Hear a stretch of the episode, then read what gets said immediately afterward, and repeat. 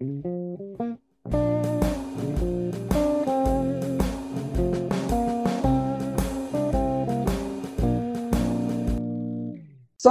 Sunt George Bonea și acum fac asta.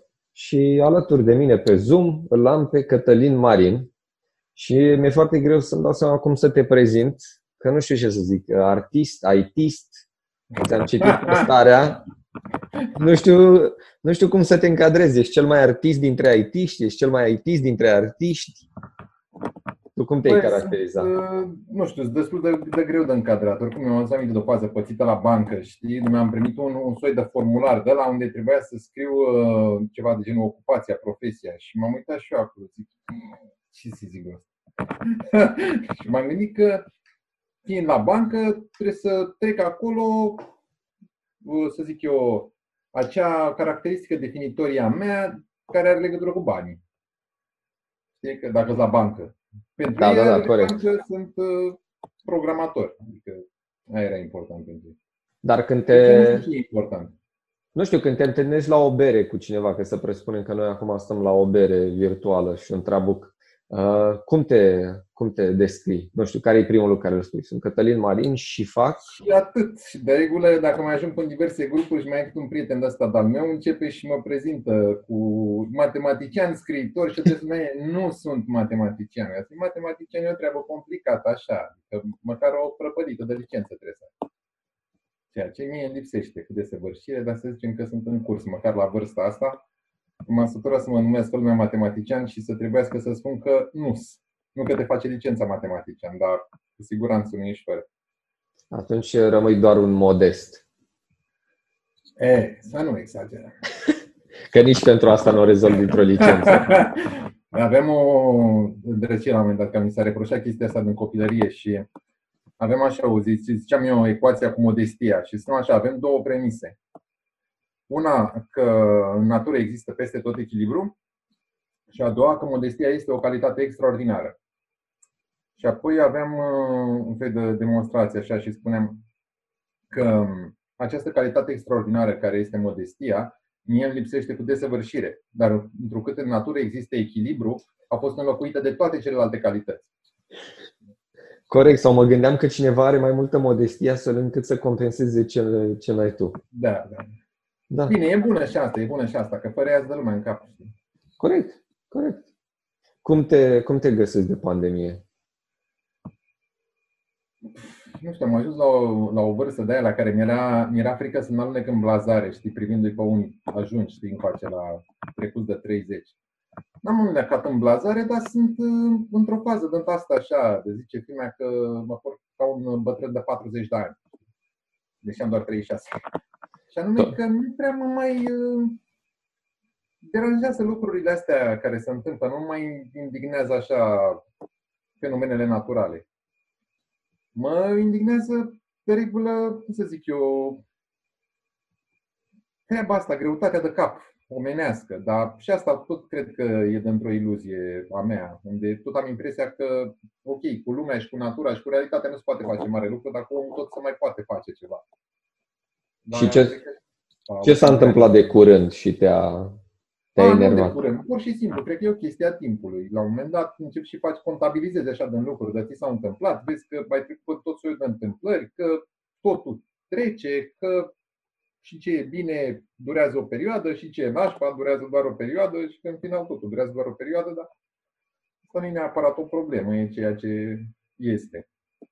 Mă gândesc că asta vine cu vârsta, în sensul că nu mai ai nervi să te obosești de la orice. nu, ai nervi, ai nervi, o, splin de nervi, n-ai tu grijă. nu, că fără, fără nervi nu ai viață în scriitură, mi așa mi se pare. Dar e drept, nu, sunt niște nervi vioi, așa, nu sunt nervi dintre aia, să zic eu, de, de gură, dintre aia scălciată, știi, care, ah, totul pute. E, mai miroase frumos pe aici pe acolo, în general pute, astea sunt proporțiile, adică, plus că mai, mai e o treabă, na, având o pe, pe la o anumită vârstă, face 12 ani acum, ea ridică tot soiul de provocări și atunci eu ajung de multe ori să intru în, într-un soi de compensație și să, să, să dau într-un fel piept cu să zic, discursuri anterioare ale mele, pe care ea le duce la un extrem. Adică dacă eu vorbesc despre ordine și disciplină, ea îl impune tuturor și vine la mine cu una, câteodată cu un uh, impuls dintre ăsta dictatorial. Și atunci eu sunt nevoit să, de la împăratul muștelor, eu sunt nevoit să compensez, să îmbânzesc lucrurile. Și din uh, tendința asta de a mă de a îmblânzi aceste lucruri, ajung practic să mă contrazic pe mine, adică să mă îmblânzesc pe mine cel de un an în urmă, câteva luni în urmă și în felul ăsta m-am îmblânzit de tot așa. Cred că astea din lucrurile pe care le tot aud când vine vorba de a avea un copil. Că te, te îmblânzește, te liniștește, te, te face să-ți dai seama de lucrurile pe care le făceai tu în trecut și erau probabil, nu știu, dacă nu iraționale, măcar erau exagerate. Da, că treaba asta cu că ne facem destul de multe lucruri iraționale și mai ales că unul are problemă în a găsi explicații, găsește explicații pentru orice. Adică dacă am găsit o explicație, nu înseamnă că era rațional. Ceea ce am făcut înseamnă doar că am găsit o explicație. Nu am o problemă cu lucrurile iraționale, dar într-adevăr, e cum zici eu, chestiile astea exagerate. Adică mai exagerăm, o dăm pe gard, ne mai dăm înapoi, mai ferim gardul, ce faci? Da, Dar um, ajută în destul de mare măsură reflexia asupra propriei vieți, asupra propriei existențe. Că dai, dai piept cu, cu tine, mai ales când îți întoarce propriile argumente sau atitudini. Și zic eu, inevitabil te, te schimbi. Eu nu înțeleg cum poate un om să aibă un copil și să rămână imatur. Mi se pare încă în continuare o, o treabă uimitoare. Și am mai întâlnit cazuri. Și am întâlnit cazuri și rămân surprins. Probabil uh, nu reușesc să-l... Uh, e posibil, uite, cred că abia în cazurile astea cu părinții imaturi vorbim de oameni care au făcut copii din greșeală, în sensul că nu a fost realmente o dorință. Că mi se pare greu să faci un copil și tu să nu fi trecut deja de etapa aia.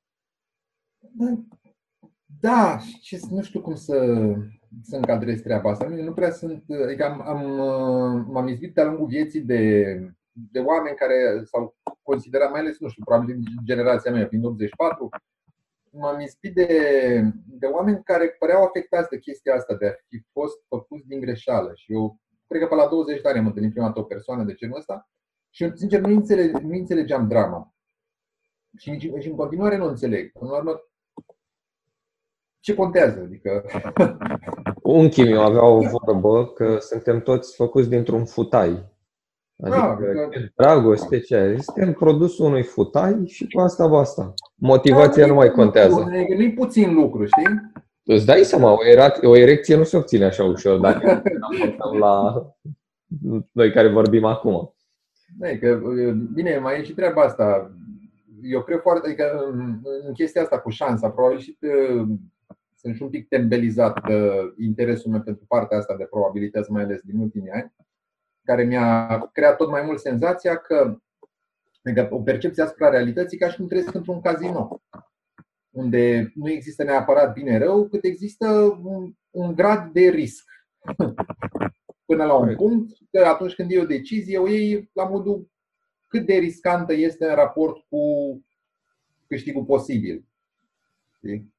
Și evident că există șansa neșansei. Da, se întâmplă, adică și treaba asta. Iar dacă faci, mai, mai o chestie asta, că persistența într-o direcție dă rezultate, nu neapărat pentru că ai persistat tu așa dintr-un soi de ambiție de asta, cât pur și simplu dacă tot pariezi pe cea mai proastă echipă din campionat, după suficient de mulți ani va câștiga o dată. Da, corect, corect. La fel și aici. De asta, mergând pe ideea asta de noroc, mai, mai curând e vorba despre perspectiva pe care o ai. Dacă am avut noroc să mă nasc, nu mă interesează de ce, sau am avut noroc să mă nasc, adică, sau am avut ghinion să mă nasc. Depinde cum pui problema. Dar subtilitățile astea, aș zic eu așa, de filozofie de asta cioraniană, de la un punct încolo, adică în momentul în care începi și le iei prea în serios, mi se par neprietenoase. Adică, te consumă. Te consumă foarte mult abordările astea. Dar în anumite cazuri îți dau și un scop, nu neapărat un scop, îți dau așa o mantie pe care poți să o îmbraci când nu ai altceva. Drept. Drept. Trebuie să te agăzi de ceva ca să-ți justifici și tu prezența. A, e, acum chestia asta, cu chestia asta cu justificatul, e și asta o formă de compulsie până la urmă, că nu e necesar să ne justificăm până la urmă în orice. Mi-a venit o chestie în cap care mi-a plăcut foarte mult de la, să zic așa, scriitorul ăsta preferat al meu, Hunter S. Thompson. Un țăcănit, simpatic, ăsta nervos știi? și supărat pe viață, dar genial. Împreună cu graficianul lui, la un moment dat, erau, nu știu pe unde exact, și au, erau undeva pe, la malul mării. Și a doua zi urma să, să fie pe, mă rog, acolo în golful ăla o regată dintre asta cu iahturi frumoase, deștepte și șmechere. Și să gândește el să se urce împreună cu graficianul într-o barcă noaptea și să se ducă lângă cel mai frumos iaht de acolo și să scrie pe el cu spray-ul Fuck the Pope. Ca asta s-au gândit că au de făcut. Bun, s-au urcat în barcă, s-au dus acolo. Uh, noaptea tărărăm lângă vasul respectiv și în timp ce asta agitaș spray-ul, graficianul are așa un brusc acces de luciditate și îl întreabă Hunter, why are we doing this? Și Hunter îi răspunde, for no good reason, my friend, for no good reason. Din chestia asta, for no good reason, mi s-a părut o treabă tare simpatică. Adică, până la urmă, el ar putea să-i dea o justificare, știi? De asta militantistă. Uite, facem asta pentru că, să vezi, copii copății cu oprimarea, cu catolicii, cu biserica, cu sărăcia, cu bogăția, cu nu știu ce. Adică, garanta. Avea motive. Avea niște motive. Avea motive dacă voia. Dar el a zis for no good reason. Adică, conștient de faptul că nu avea un motiv anume pentru a face asta. Adică, n-a căutat să justifice. Și aici cred eu că, până la urmă, dacă am fi toți așa, într-adevăr, lumea ar fi destul de neprietenoasă. Da? Eu, măcar prietenilor mei în care am încredere, le recomand genul ăsta de atitudine. For no good reason. Justificăm, for no good reason. Da, și mai era o fază tot pe sistemul ăsta, că e în, de, din Caligula lui Camus. Cred că a și scris despre ea recent, sau am tot rescris recent despre ea, că mi-a, uh, mi s-a părut tare simpatică e o fază în care Caligula zice, îl omoară pe tipul care îi croise o mantie. Și zice, l-am omorât pentru că nu voiam să mai facă nimănui o mantie mai frumoasă ca a mea. Zice, firește, nu aveam niciun, nu exista niciun motiv pentru ca cineva să ne aibă o mantie mai frumoasă decât a mea. Dar din moment ce eram singurul conștient de asta, trebuia să am un avantaj. în final ajunge la o justificare, dar mai simpatică, mai uh, metafizică așa țin foarte mult la treaba asta cu înțelegerea absurdului și că, până la urmă, nu tot ce facem trebuie justificat. Și în momentul în care înțelegem treaba asta, că nu tot ce facem trebuie justificat, nu orice acțiune noastră trebuie gândită în sistem. Dacă mă întreabă cineva de ce fac asta peste trei zile, eu trebuie să pot să-i spun. Pur și simplu, o faci, tot ce trebuie să faci, ce este esențial, de fapt, este să înțelegi dacă este bine sau e rău. Are niște, provoacă suferință, nu provoacă suferință. Deci, astea sunt lucrurile la care trebuie să te gândești. Nu să-ți găsești o justificare. Și am dă de exemple. Bine, ca orice om care îi se pune o pată pe ceva are 70.000 de exemple și dă 50.000 de confirmări și analogii. Eu dau exemplul cine? Cel mai relevant mi se pare al lui Raskolnikov, știi?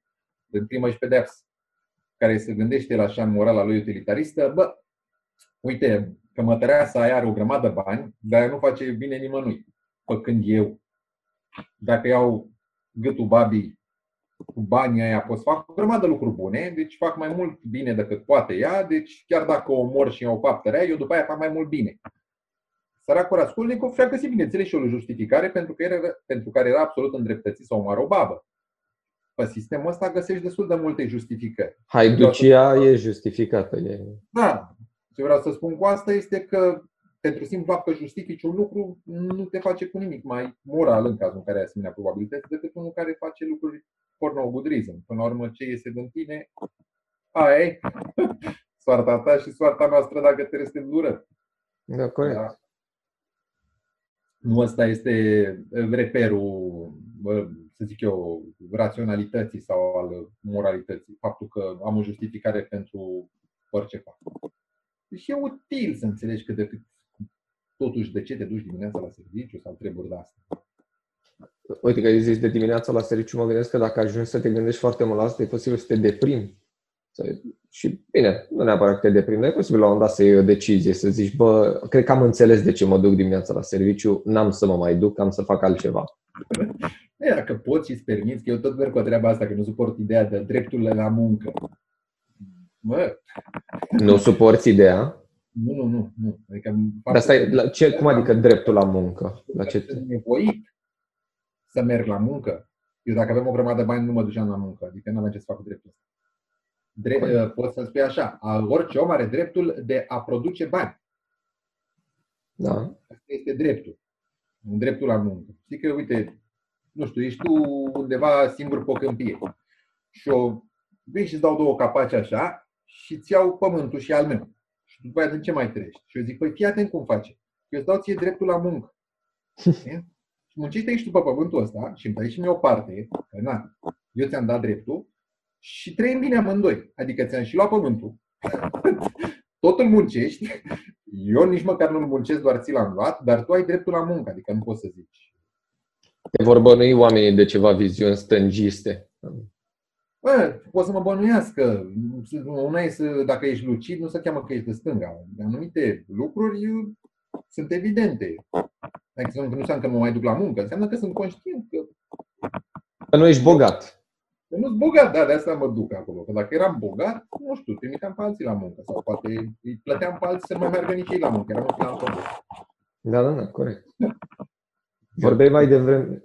Munca e problema, că asta zic. Dacă aș avea suficient de mulți bani cât să nu trebuiască să mai bat în taste să fac aplicații pentru poporul care vrea butoane mari și aplicații tot mai simple, că dacă sunt complicate, nu le folosești. Am simțit un pic de frustrare acolo.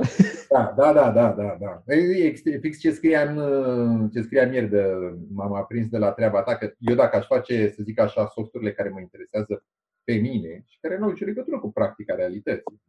Eu am avut un soi de lucrare de făcut la facultate. Bine, o jucărie, practic vorbind, dar faptul că am făcut un soi de, de clasă de asta care face calcul de polinome cu întregi uh, rațional și complex și doar îi bagi și face la calcul de polinome, da, de clasa 7 8 sau cum să mă fac acum. Pentru mine a fost mult mai satisfăcător decât să fac o aplicație de asta, știi, cu, nu știu, habar ce drăcea mai făcut pe lumea asta, tot soiul de chestii.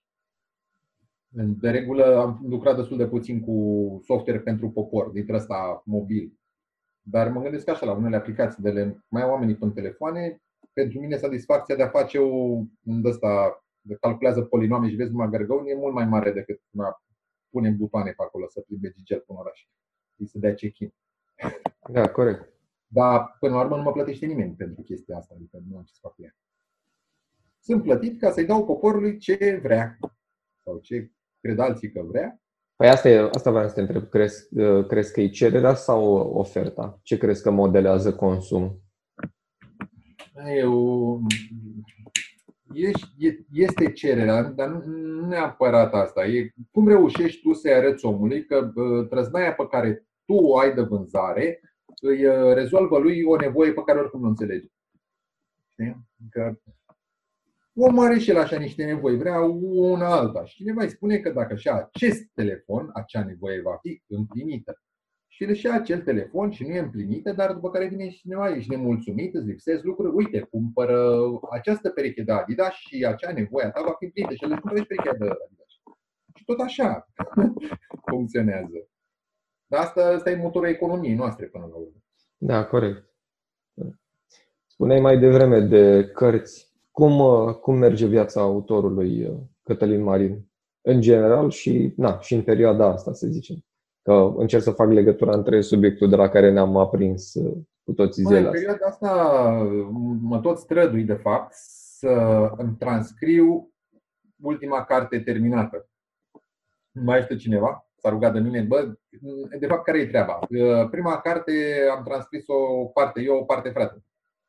A doua am transcris eu și m-au ajutat niște prieteni. După care am constatat că este atât de urât și de groaznic procesul ăsta al transcrierii, iar eu nu pot să-mi scriu cărțile, n-am reușit să le scriu decât pe caiet. Dacă le păi asta voiam să te întreb, dar aștepta un moment. Cum adică să le transcrii? Tu le scrii frumos? Uh, stilul... Le scriu? Da, mai eu le scriu pe caiet de mână. Oh. Am niște caiete de 240 de pagini. Și ne-aia scriu. Cât e caie, toată ai cartea. Și mă întreabă lumea, dar dacă vrei să mai scrii, pe păi de ce vreau să mai scriu dacă se termină? Mai dăm un dictando. E ca, e ca și cum pianistul ar zice, mamă, păi dacă aș mai avea niște clape aici în dreapta. Tot alea sunt. Dar tu alea sunt clapele pe care cânti. S-au terminat, vin apoi. Nu mai, mai ca să leg două, trei piane așa. Și așa a funcționat. Asta a fost singurul mod în care am reușit să scriu o carte complet. Și cred că aici contribuie, să zic eu, două chestii. Odată că în momentul în care deschizi documentul de Word, ăla te dă de la început. Și dacă ești de stat fixist, ai tendința de a corecta prima pagină de fiecare dată. Și corectezi prima pagină. Și după aia încep să corectezi în jos. Da. Păi nu mai ajungi să scrii în jos că corectezi prima pagină. Știi? Asta e motivul pentru care eu îmi las, uh, am, în bara de ecran, am toate Word-urile cu ce lucrez, le-am deschise ca mereu să, să continui de unde am rămas, să nu da. deschid de la început. Că dacă o iei de la început, te apuci și scrii o genială prima pagină în trei ani de zile. Exact. Da. Îți poate spune că e o carte. Și atunci am uh, metoda asta, așa funcționează, e, e și sentimentul că e, e, e un act fizic, știi? În momentul în care scrii faci cu corpul, te strâng la foile alea, mai dai în spate, mai înjuri, ți aprinzi o țigară și aprinde și la o țigară, se întâmplă așa niște treburi. Doar că, într-adevăr, partea de transcriere este cruntă și m-am gândit așa cu, zic eu, moralismul, bă, până la urmă, dacă o, o chestie este atât de cruntă, nu prea vine să o dau altuia să o fac. Ar că am trebuit să o fac eu. Și te-a pus să recorectezi ce ai scris scrii din nou acea primă pagină genială. Să recorectez, să aranjez. Ca treaba asta, de exemplu, e foarte nesuferit. Ok, îmi place să-mi scriu cărțile. Îmi iau caietelul, mă duc la terasă, îmi iau cafea, îmi iau o toscană, scriu două, trei pagini, azi două, trei pagini, mâine, într-un an, doi, cât mi la asta, la ultima a scris vreo doi ani. Am terminat. Dar după aia vine transcrisul, vine corectatul și când îți citești propria carte de 5, 6, 7 ori, ajungi să nu te mai suporți nici pe tine, nici pe aia. Deci o detești în toată inima, nu vrei să mai vezi niciodată. Nu, Deja e exagerat. Deci trebuie să faci chestia asta pentru că până la urmă e o treabă de responsabilitate, adică îți mai scapă niște greșeli, dar totuși trebuie să faci niște lucruri dacă te interesează să faci ceva cât poți tu de bine. Și chestia asta e destul de nesuferită. Și cu asta mă zbat acum, încerc să transcriu cartea asta, mă la capitolul 12 din 24 și probabil am să o public la anul. Mai am vreo două la care scriu între timp, adică îmi văd de treaba mea așa, ușor, ușor. Fac, fac, fac. E pentru prima dată când mă apuc și scriu două în paralel. Dar așa am simțit eu că e momentul și cazul. Cât despre vânzări, treburi, nu știu, ne-am mai întrebat, n-am mai întrebat editurile. Mai sunt oameni care mă întreabă, bă, unde o găsesc? Sau mai trimit o poză că au mai luat una din cărțile astea. Dar nu știu dacă ai observat, eu nu, nu prea fac uh, reclamă explicit cărților. Foarte am văzut, am văzut. Nu pot să-ți explic de ce, dar cred că e tot așa, face parte din, să zic eu, exagerările mele sfidătoare, știi? Am mă duc că, bă, eu nu trăiesc din asta. Este ceva ce fac, exact cum scria Mir, ca formă de haiducie. Și dacă nu citești tu, pierzi, nu eu, că eu știu deja ce am scris acolo. Am citit deja de 5-6 ori. că nu, și uite chestia asta, că pornim de la, de la treaba de am scris-o ieri că am mai, mai adresat și o problemă asta. Și am impresia că uh, poetul e așa o chestie, de, el vine și scrie poezie și e un pic absurd ca el să trăiască din chestia asta. Păi cum adică eu care mă duc și muncesc 7-8 ore pe zi și fac ceva ce nu-mi place și nu convine uh, și ca să iau bani trebuie să dau ție ca să stai scrii poezie, păi nu merge așa. A, dar nu mă da. înțelege greșit, că n-am zis asta. A, nu știu, știu, știu, știu, dar e o chestie... E o chestie A, știu că eu... se întâmplă și e o prostie să te compari. Și am zis, stai puțin așa, până la urmă, dacă ai nevoie de treaba aia, de poezia aia, ok, poți să dai bani pe ea. Problema este că, într-adevăr, se întâmplă ceva. Există această nevoie de a fi văzut a unora. Știi? Și cumva ei se proiectează în treaba asta și să înțeleg între ei în ideea că dacă eu sunt uh, apreciat ca, vezi, doamne, ca scriitor, deja sunt un fel de cineva la mine la țară. Asta mi pare o chestie foarte provincială așa și nu-mi place. Eu fiind născut în oraș de ăsta mic și crescut acolo până la 14 ani, adică ce înseamnă nevoia asta de a fi văzut și era în, în filmul ăla, mă, românesc. Cu asta seară dansăm în familie, parcă. Da, da. Chiar pe la Păiana Țapului, pe undeva s-a întâmplat acțiunea, știi, cu una, două, să vadă, să vadă localitatea. Se plimba cu caleașca când a cerut. Da, da, da, să vadă localitatea. E, nu trebuie să vadă localitatea. Adică dacă nu mă vede lumea, nu înseamnă că nu exist. Dacă nu știe lumea că sunt prost, nu înseamnă că sunt deștept. Sunt niște treburi de genul ăsta, dar care până la urmă se încadrează tot în uh, anumite deficiențe ale mele și din capacitatea mea de a înțelege cum pot să funcționeze oamenii. În chestiile astea cu imaginea, cu...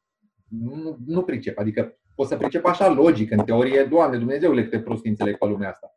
Dar în sinea mea, la nivel de percepție profundă, nu, nu pot să pricep, mă depășește, e ceva semi-misterios pentru mine și iau ca atare. Doar că nu, nu, nu merg pe sistemul ăsta. Dar înțeleg, bă, nene, sunt unii oameni care pur și simplu au nevoie să fie văzuți, ei au impresia pentru, că, pentru simplu fapt că se uită la ei, e ca și cum îți oferă o recompensă, adică eu, bă, ție îți fac o favoare că mă uit la clipurile tale de motivaționale în care super pe toată lumea. Sau că ești prezent. Dacă eu nu mă uit la tine, e ca și cum te-aș pedepsi. E ca femeia care se supără pe tine și nu mai vorbește, dar de fapt îți face o favoare.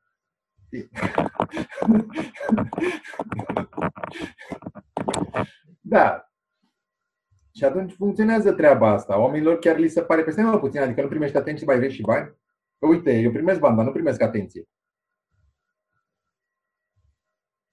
Doar că nu musai, adică nu e asta, să zic, ordinea logică a lucrurilor, este o ordine socială a lucrurilor, are și societatea legile ei, gravitația ei, termodinamica ei. Corect. Asta e. Doar că eu cred în, în chestia asta, adică mă bucur într-un fel că pot să-mi fac, să, să-mi câștig o existență omenească, să, să pot să punesc poscane, e important pentru mine să am poscane, da? din uh, meseria asta pe care o am și pentru că am avut baftă, pentru că mai e o chestie, când ne apucam acum 15, 16, 17 ani de programare, nu eram ca acum. Știi? Noi nu ne puneam problema, mama, hai să ne apucăm să facem chestia asta, că e mișto să fii IT și să fac bani. Noi asta știam să facem. Ce facem? Ce trebuie să facem? Mai 5 la toate materiile, mai puțin la informatică. Ce, ce poți face? Cred că era tot o formă de haiducie de atunci. Da, și încă mai exista cred că în ultimele generații a apărut tot mai mult uh, pragmatism dintre ăsta, pe care noi încă nu-l aveam. Și încă eram, bă, până la urmă eu să fac informatică, fac programare, ce iese din asta bine, ce nu, nu, eu altceva nu știu să fac. A, te refer că pe vremea aia nu se vorbea de domeniul ăsta ca fiind ăla din care faci bani, nu? Da, da, da. Era ceva ce noi făceam, pentru asta zic. Eu m-am dus la informatică pentru că era cel mai simplu lucru pe care știam să-l fac. de m-am dus. De lene. Serios. Și eu zic, băi, ies, nu ies bani din asta, nu mă interesează. Ce dragoste să fac? Că nimic altceva nu mi se prea foarte interesant. Și cumva mă uitam, mă gândeam așa, apropo și de experiența mea cu lucratul până Cârcium și raportul omului la artist și uh, vine asta care, să spun eu, să învârte așa ca titirezul în jurul șefului care îl plătește. Și pentru că șeful plătește, el face de toate pentru ce zice șef.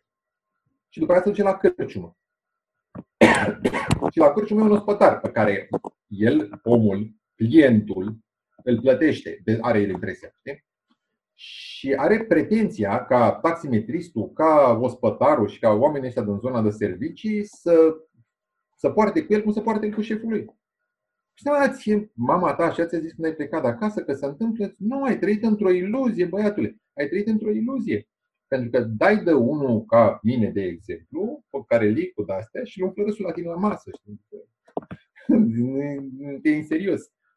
De unde ești până unde? Nu. Doar tu ești fraierul la care să învârte în jurul șefului. Nu, noi nu. Eu te dau afară din cărciun. Și da, poți să faci ca toate alea, dar nu merge. Taximetristul te dă jos de mașină dacă faci pe șeful cu el, nu are o problemă. De ce? Că poate. Tu nu poți să nu, nu poți, asta e. Dar nu poți să ai pretenția ca ei alți oameni să rabde lucruri pe care tu le rabzi din motive, nu știu, justificări uh, personale. Și la fel și asta cu artistul. Da, uite, sunt niște oameni care reușesc să facă bani, nu știu, poate și stând degeaba. Poate că asta este o mare nedreptate. Habar n-am. Sunt oameni care trăiesc din scris. Eu pot să mă gândesc așa. Uite, sunt oameni care trăiesc din scris în lumea asta și care mi se pare că n-au nicio treabă cu literatura Dumnezeule sau cu arta în general, nu știu, de un fel. Și ce să le fac eu, că nu i-am făcut eu? Ai, în curtea lor acolo, eu cu treaba mea, cu treaba lor. Dacă vreau și eu bani, nu mă oprește nimeni să fac ce fac ei, pot să mă revolt pe lumea. Nu este educată, că nu citește tot, toată lumea pe cant la micul dejun. Treaba lor. Trebuie să înțeleg lumea în care trăiesc, ce am de făcut. Și eventual să te adaptezi dacă Da, mă gândesc că uneori e mult obsesia asta, o obsesie de asta a cunoașterii și a recunoașterii și tot, tot ce fac eu trebuie să fie apreciat și dacă nu e apreciat e lumea rea. Nu e rea, e așa cum e. Ce să fac? Nu văd de treaba mea. Dacă, dacă mi se pare atât de greu, atât de crunt, atât de chinuitor să fii scriitor, nu mai scriu frățică, mă las. Mă apuc de, de făcut chestii de pe Instagram, habar n-am sau ce mai fac copii în ziua de azi.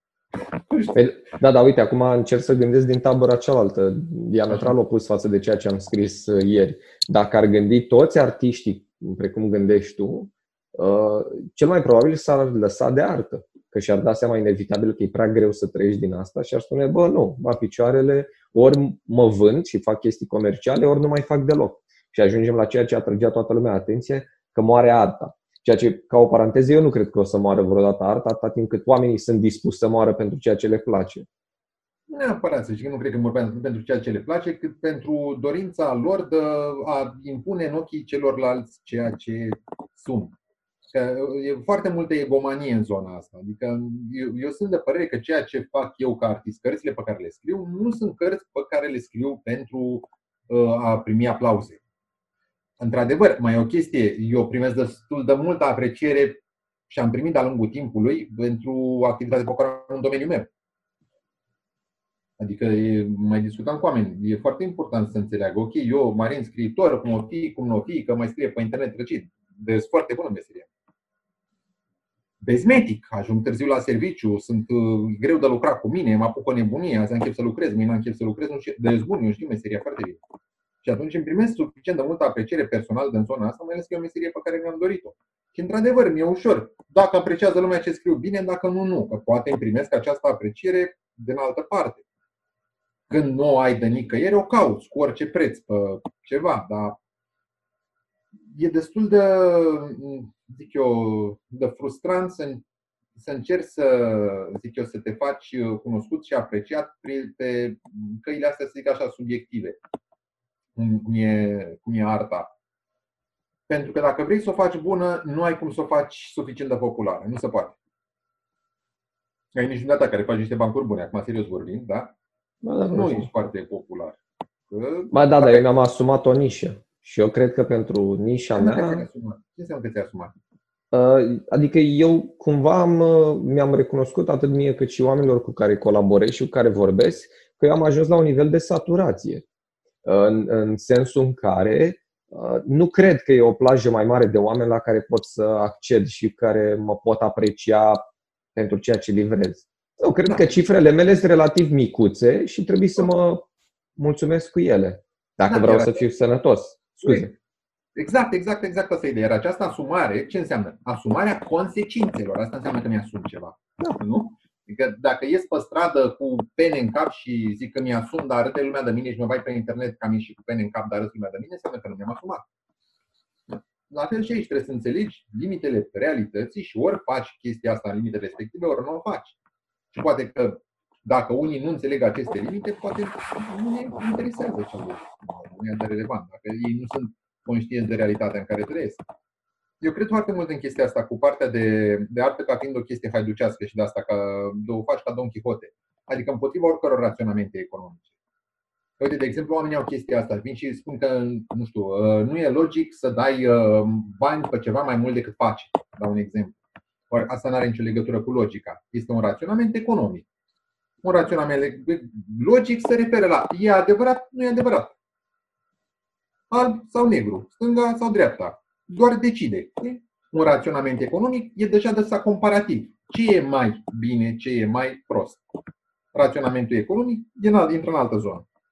Uite, asta mi-a spus un uh, domn foarte deștept cu care am plăcerea să colaborez pe partea de copywriting și de câte ori mă întâlnesc cu el la câte o ședință de muncă, realmente e o plăcere să vorbesc uh, și să-l ascult. Și el are o explicație foarte frumoasă vis-a-vis de ce înseamnă prețul artei și obiectul din care o ții. Și mereu îmi spune uh, piatra lui Brâncuș. Îi dai o piatră, are un preț. Poate să fie un leu, 10 lei, dracu să ai o piatră. După ce Brâncuș a făcut artă din ea, ea valorează mult prea mult încât să stai tu să compari care este de fapt prețul real. Da, da, da, cam asta e ideea. Și atunci, zic eu, rolul artei este tocmai acela de a se păstra cumva în, în afara acestor raționamente economice. Deci e despre cu totul altceva. Noi trăim acum, adică mă gândeam acum vreo săptămână la, la chestia asta. Știi că, apropo de persoasiunea asta a advertisingului și a reclamei, nu știu, acum 200 de ani, uh, omul care se ducea în piață auzea, cumpără de la mine, ha, ha, ha, ha, ha, ha reclamă, reclamă, reclamă, reclamă. Dar reclama era în piață. Eu stăteam la mine acasă și nu venea nimeni să mă convingă să cumpăr ceva.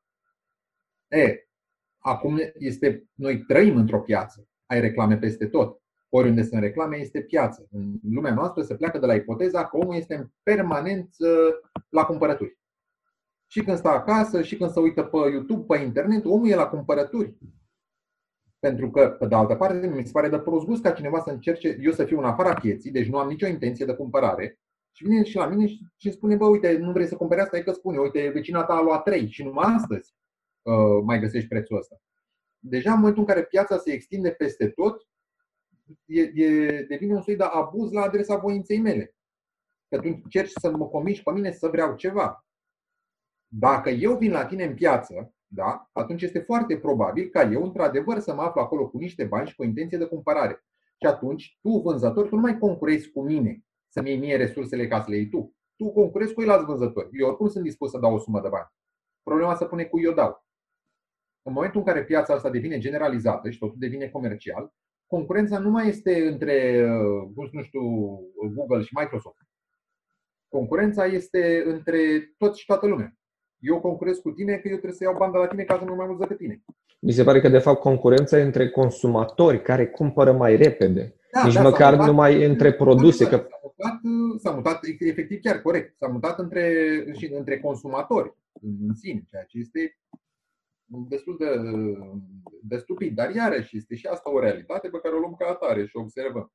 Ce încerc eu cu treaba asta, pe ideea asta cu guarda dusă în, în direcția asta, așa, e, e, e ultimul bastion care ne mai scapă de obsesia asta comercială. Știi, trăit într-o piață continuă unde ori, ori dăm bani pe ceva, ori, cum să spun eu, facem jumbuș lucruri ca să primim atenție. Și totul este un schimb. Tot este un schimb, totul mi se încadrează la mine, în teoria jocurilor.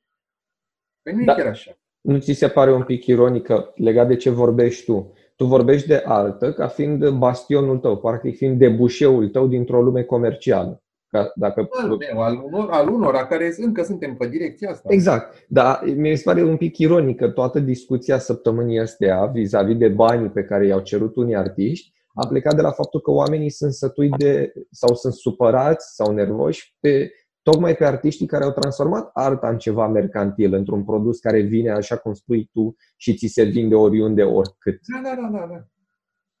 Doar că asta zic, deja acolo nu mai e artă, pentru că una e, sunt, cum să spun eu, tranzacțiile cu tablourile lui Van Gogh, care deja da, asociază cu, cu totul altceva și dau, încearcă să pună un soi de, de valoare și creează o anumită piață într-o anumită zonă. Și alta este traficul ăsta al um, artei la nivel cotidian, adică unde noi pur și simplu producem, dar nici nu mai facem artă, nu, nu mai are ce treabă cu arta, tot este despre entertainment. Entertainment, entertainment. Eu am o chestie care îmi și despre care am tot scris. Am răspundit eu la un moment dat câteva pagini din, din Tudor Vian.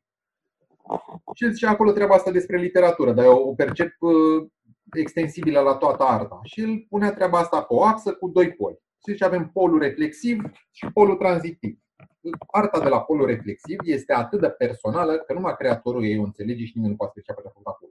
Dar el vede, știe la polul uh, tranzitiv, arta este percepută de tot poporul, dar nu are nicio treabă cu artistul. Da? Adică nu e o creație unde eu am simțit ceva, am gândit ceva, am creat ceva și din mine și din trăirea și din experiența mea unică și minunată iese ceva. E ceva ce eu am, ia mă, ce le place ăstora. Uh, nu știu, o melodie cu dușmani. Hai să facem repede o melodie cu dușmani, le-am dat-o. Pa, toată lumea aplaudă, dar nu are nicio treabă cu mine. Nici cu mine care am compus-o, nici cu ăla de o cântă, nici cu nimic. Este pur și simplu o treabă făcută pentru ceilalți. Nu vine dintr-o trăire subiectivă, așa cum ar trebui să vină arta într-o oarecare măsură și să încerce să se apropie de ceilalți. Atunci, bă, zic, e important să reușești să menții cât de cât un echilibru Dar tot trebuie să vină din, din ceva personal și să se îndrepte către ceilalți. Ori ceea ce, tot entertainmentul ăsta, că foarte mulți sunt, dacă te uiți, sunt oameni din zona de entertainment, sunt interpreți, sunt artiști de scenă. Și la ei pot să înțeleg treaba asta, pentru că la ei procentul de, să zic eu, reprezentație, creație e mult mai mare în zona de reprezentație. La mine, ca scriitor, partea de reprezentație ce Că mai chemat aici? Discuția asta, nu. Show, știi? Sau la o lansare vine lumea să mă vadă ca pe comedii. Dar că nu, la mine partea de creație mai mică, mai mare, reprezentația este mai, mai mică. Până la urmă și actorul creează într-o oarecare măsură, da? și violonistul care îl interpretează pe, pe Mozart și el creează, stai, stai puțin. Adică nu negăm, doar că într-un procent mai mic decât, nu știu, Beethoven. Iar Beethoven mai mult a creat decât a, a interpretat. Și pot să înțeleg de ce în zona asta de în care prevalează interpretarea și reprezentarea, uh, au ieșit mai mulți în față. În primul rând, pentru că ei sunt văzuți. Al doilea, pentru că ei trăiesc din imagine. Că asta este treaba lor, ești artist de scenă, normal trăiești din imagine.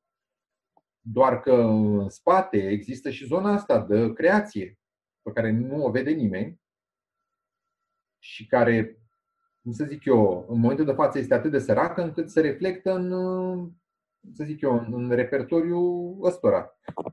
Da? Dar de ce crezi că e săracă? Adică, nu, cum ți se pare discrepanța între cât poate să câștige un artist? Mă refer în zona comercială, na, că s-au tot aruncat cifre cu cântărețe, cu apartamente de 3 milioane de euro. Cum ți se pare faptul că tu cântăreața, tu livratorul mesajului, câștigi sume incredibil de mari, dar oamenii din spatele tău sunt cumva la mâna unui ajutor social din partea statului. Da, într-un fel. Mai e, mai e și altceva aici, o chestie. Mm, pentru că oamenii fac bani pentru că Delia primește banii. Ei, dacă ei de lângă Delia, nu mai fac atâția bani. Pentru că oamenii o vor pe Delia. Așa funcționează sistemul, da? așa funcționează entertainment. Eu am un, un icon, am o imagine lumea uh, să uită la un film, ai spus, uh, un ăsta joacă Brad Pitt, din start pleci de la niște milioane de dolari pentru că este Brad Pitt în filmul ăla și pentru că el aduce banii pentru toți ceilalți. El cu imaginea lui. Și atunci, cumva, zic eu, este natural ca ăla care are această imagine, că până la urmă oamenii lui îi dau banii aia, să ia într-adevăr un procent mai mare decât restul. Și pot să înțeleg asta. Ideea este că nici ăștia, bal de, eu știu, ce artiști avem noi pe aici, ei de fapt nu câștigă atât de mulți bani încât să zici că le distribuie celorlalți atât de mult încât să le fie bine. Adică ei sunt poate niște oameni cu bani așa la nivelul nostru de țară săracă. Din punctul meu de vedere, bogăția începe de la un milion de dolari în sus. Adică de la un milion de dolari în sus ești bogat. Până la un milion de dolari ești, ai și tu niște bani. Aș vrea să am și eu niște bani dacă e să punem problema. Să înțelegem că sunt niște bani. Și de ce, de ce am pragul ăsta, să zic, de milion de dolari? Care, mă rog, în timp o să, să zicem, poate o să tot crească într-un fel. Pentru că eu dacă am un milion de dolari, eu am suficient de mulți bani încât să pot pune ceva în mișcare, fără să mănânc picați. Eu dacă invest, pot să investesc 500.000 de euro în ceva. Iar acel ceva să facă bani, să dea de mâncare unor oameni, să pornească, să miște lucruri la, iar la modul cel mai pragmatic poți să și uh, cumpăr un politician mai mic de bani ăștia. Adică eu pot să influențez lumea în care trăiesc. Asta înseamnă să am bani. Nu ca am casă la Snagov. Știi? Aia înseamnă că sunt, uh, să zic eu, un sărac cu ștaif. Nu înseamnă că sunt bogat. Oamenii bogați de aia care își permit să miște lucruri în mod real cu banii lor. Înseamnă că în cazul vedetelor de, de care vorbim noi, tocmai mass media care i-a ridicat, pare că i-a și îngropat, că dacă nu i-ar fi zugrăvit ca fiind acești bogați sau sărași cu ștai cum zici tu, probabil lumea nu s-ar fi enervat acum atât de mult spunând, dar ce mă, cum mai cereți bani din moment ce voi aveți bani? Da, ei au mai mulți bani decât uh, oamenii din țara asta prăpădită, dar vezi tu că aici, într-adevăr, sunt și chestiile astea de relativizare, cu mai bogat, mai sărac. De asta cred eu că e important să, să avem și un soi de, de praguri dintre astea uh, absolute. Adică ne gândim ce e sub, ce e peste. Adică unde începe luxul, unde începe bogăția, unde începe sărăcia, unde începe, cum să spun eu, subzistența aia. Adică sărăcia adevărată, unde și eu nu știu ce mănânc mâine. Adică acolo, într-adevăr, că asta zic, unii se pot revolta, pe seama, tu îl faci pe ăla care are 100.000 de, de euro în cont, îl faci sărac, adică cei la fel care, ca ăla care nu are ce trăi de la o zi la alta și zic, da, pentru că dacă ăla care are 100.000 de euro în cont ar înțelege că el este un sărac cu ștaif, el ar rezona mult mai mult, ar înțelege că el este mult mai aproape de ăla care nu are ce mânca de pe zi pe alta, decât de ăla de milioane de dolari la care se uită el ca la Dumnezeu. Și atunci, poate, n-ar strica uh, să fie puțin de stânga. Da? Eu sunt, în esența mea, un om de dreapta. Eu sunt cu excepțiile, nu mă interesează masele, mă interesează cine poate, mă interesează lucrurile astea. Dar zic, ne trebuie să fim lucizi. Sărăcia este o problemă. Adică sărăcia este... E atât de problematică încât îi încurcă și pe bogați. Poftim? E atât de problematică încât îi încurcă și pe bogați, adică e... Avea, bine, colegul meu să avea Nenea Schopenhauer o observație simpatică și zice el așa, zice, omul care s-a născut cu, cu bani, zice, e mult mai chivernisit cu, cu ăștia, de teama unei sărăcii pe care nu o cunoaște. Pe când omul care a trăit fără bani, în momentul în care îi face, îi privește pe aceștia ca pe un surplus, pe care se poate descotorosi oricând. Știi? Adică... Da, da, da. Dar, într-adevăr, ai și aspectul ăla unde e, omul a fost chinuit de sărăcie, da? a reușit până niște acrobații de astea extraordinare și până niște uh, jumbușlucuri de integritate să facă totuși niște bani, după care teama lui de a se întoarce înapoi în faza aia unde a trebuit să facă tot soiul de compromisuri pentru a ieși din rahat este atât de mare încât devine rapace. Și a ajuns să ai de genul ăla de, de parvenit care a plecat de jos și care devine acel om de afaceri uh, fără scrupule. Că zic, sunt o, o mulțime de fenomene dintre astea care se dansează în, în, jurul, în jurul sărăciei și eu mai departe merg pe ideea că aceasta este adevărata problema stângii. Da, dacă vorbim despre sărăcie, sunt de stânga. Garantat. Dacă vorbim despre cum ne adresăm sărăciei, cum facem chestia asta, nu mai au tot, tot soi de idioți. Mai aveam și eu ideea asta la un moment dat, dar aveam dracu vreo 20 ceva de ani. Știi? Cu, pe seama că sunt leneși nu sunt leniși, că bar face. Pe de altă parte mă gândeam și la chestia asta. Asta că deci o chestie, o prostie pe care o credeam și la un moment dat. Păi vine Gigel de nu știu unde și zice, păi uite, am încercat la cucuieții de îndeal să fac o fabrică de asta de textile. Și ne-a zis ca să vină să lucreze acolo pe 1000 de lei. Și bă, nu vrea niciunul bă să lucreze, preferă să stea pe ajutor social. Hai să-i tăiem ajutorul social ca să lucreze la mine, la textile sau hai să facem cumva. Și eu aș, m-aș duce la Gigel ăsta și aș zice, bă băiatule, fii uh, cum ar fi să lucreze măta în uh, fabrica asta? Nu. Ai bună pe măta să lucrezi 8 ore pe zi în fabrica asta? A, nu. Păi de ce, mă? Să stea acasă pe, pe pensie pe alea, de ce să nu lucrezi aici? Da, uite, te ajută și pe tine la fabrică, le ajută pe băiat, ia să bage aici la... Păi nu. Ideea este că ăla, tu îți permiți să construiești o fabrică unde să plătești doar cu 1000 de lei pe lună, să zicem, angajații, pentru că ei sunt foarte săraci și pentru că ei sunt nevoiți să lucreze acolo. Tu n-ai face jobul ăla pe 1000, pentru 1000 de lei, nu. Și atunci de ce crezi că l-ar face altul? Doar pentru că are nevoie și pentru că totuși el preferă să stea pe ajutorul social. Tu zici, să-l tem ca să-l constrângem. Să ducem, mă, că nu e pentru binele mai mare. Toți trebuie să progresăm. Facem ca Ceaușescu. Păi și ăla nu tot, tot pentru binele mai mare, el a pe toți de la țară. Ca să fie bine la popor, așa, la toată lumea. Și imediat amărății după 90 au tăiat înapoi la ea acasă. Normal. Nu poți să forțezi omul într-o, într-o direcție de genul ăsta, și să-l aduci în cutiile astea de carton. Dar, mă rog, iar zic, deja am intrat iar în deliruri și idealisme până la urmă.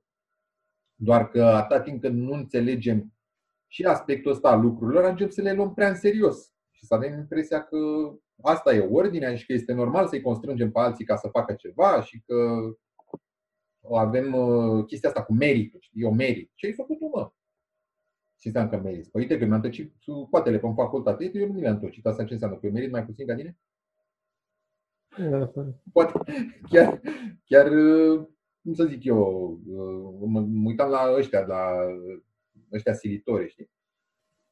Care la un moment dat să zicem că câștigă mai puțin ca mine. Și, păi stai mă, că eu am muncit, am făcut, păi, eu nu, eu nu, într-adevăr, pentru mine a fost foarte ușor în facultate, stăteam mai mult la șpricli, făceam pe la un laborator, la 10 și după aia mă duceam, făceam de capul meu chestii de-astea. La examene mai scriam și din lucrările colegilor. Eu nu m-am spetit atâta. Dar dau niște rezultate. Eu din ce am citit, am înțeles că e și o chestie a generației noastre. Noi doi nu suntem atât de, atât de îndepărtați ca vârstă, dar am înțeles că e și o chestie a generației noastre și cu cât uh, se întinerește, oamenii ajung să creadă că sunt mai în putere să merite chestii. Știi, exact cum e reclama aia la Maybelline sau ceva pentru că meriți. Da. Ei, avem da. practic oameni care cresc cu ideea că îi merită. Da, și meritul ăsta, ce înseamnă? Că dacă te uiți la cei mai mulți, au impresia că uh, meritul este ceva care vine la pachet cu efort. Eu o treabă de o tot povestesc. Eram nu mai știu odată la un soi de terasă cu niște oameni care erau într-un grup de ăsta de fotografie, de nu știu ce. Și una din uh, puștoaicele astea care era pe acolo cu, și ea cu fotografia cu astea, zisea că eu cu matematica, cu astea, vorbește lumea, știi? și vrea și să bage acolo în seamă și îmi povesti și uite, ce, da, și uite, și mie îmi place foarte mult matematica. Și mă la fața ta și îmi dau seama că n-ai nicio treabă. Dar nu contează, zic, bun, și ce îți place ție la, la matematică? Zice, îmi place așa când am o problemă dintre aia foarte grea și mă chin cu ea și mă strădui și până la urmă o rezolv. Zic, bun, și dacă problema aia, zicem, n-ar fi atât de grea, ar fi una simplă, și ai rezolva-o și așa repede, imediat. Dar ai mai avea satisfacția respectivă? Zice, nu. Bun, deci tu îți obții satisfacția din efortul extraordinar pe care îl faci pentru a rezolva o problemă. Și doar din asta. Zice, da. Și am întrebat-o și ce șanse ai vreodată să te bucuri de viață?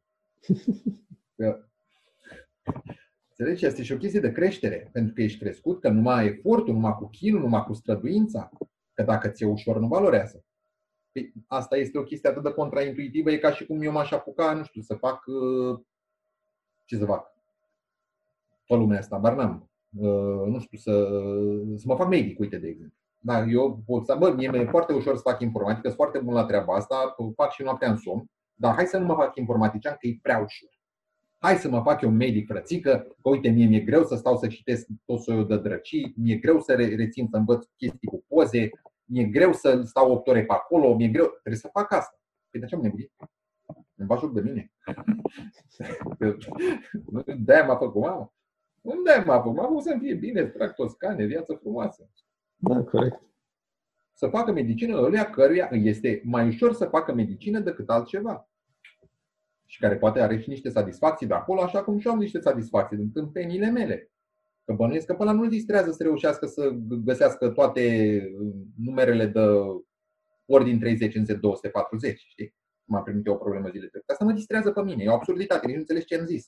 Nu, nu chiar, dar o să dau din cap și o să zic, băi, e grozav. Dar pe mine mă bucură chestia asta. Când mă gândesc până am întors până la cum l-am găsit, cum era să cad pe lângă și în ultimul moment m-am prins că mai e unul. Știi? O prostie de asta. De idilea la mine. Asta îmi place să fac și asta e o chestie pe care îmi place să fac și pentru care nimeni nu mă plătește. Și nici nu o să mă plătească vreodată. E echivalent cu toscanele astea. Mai să mă plătească, nu spune. Adică dacă o, face, dacă o faci artistic, de ce nu? Da, da, da, da. e un statement. Exact.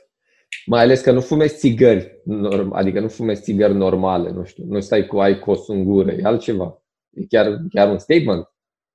Nu, no, m-am mai distrat o treabă odată, m-au sunat ăștia de la o companie de asta de tabac și mă sună să-mi vândă niște drăcii de astea de țigări, să mă scrie. Și am zis, doamne, eu nu fumez de asta. Eu fumez niște țigări de foi italienești și doar aia și mai fumez pipă.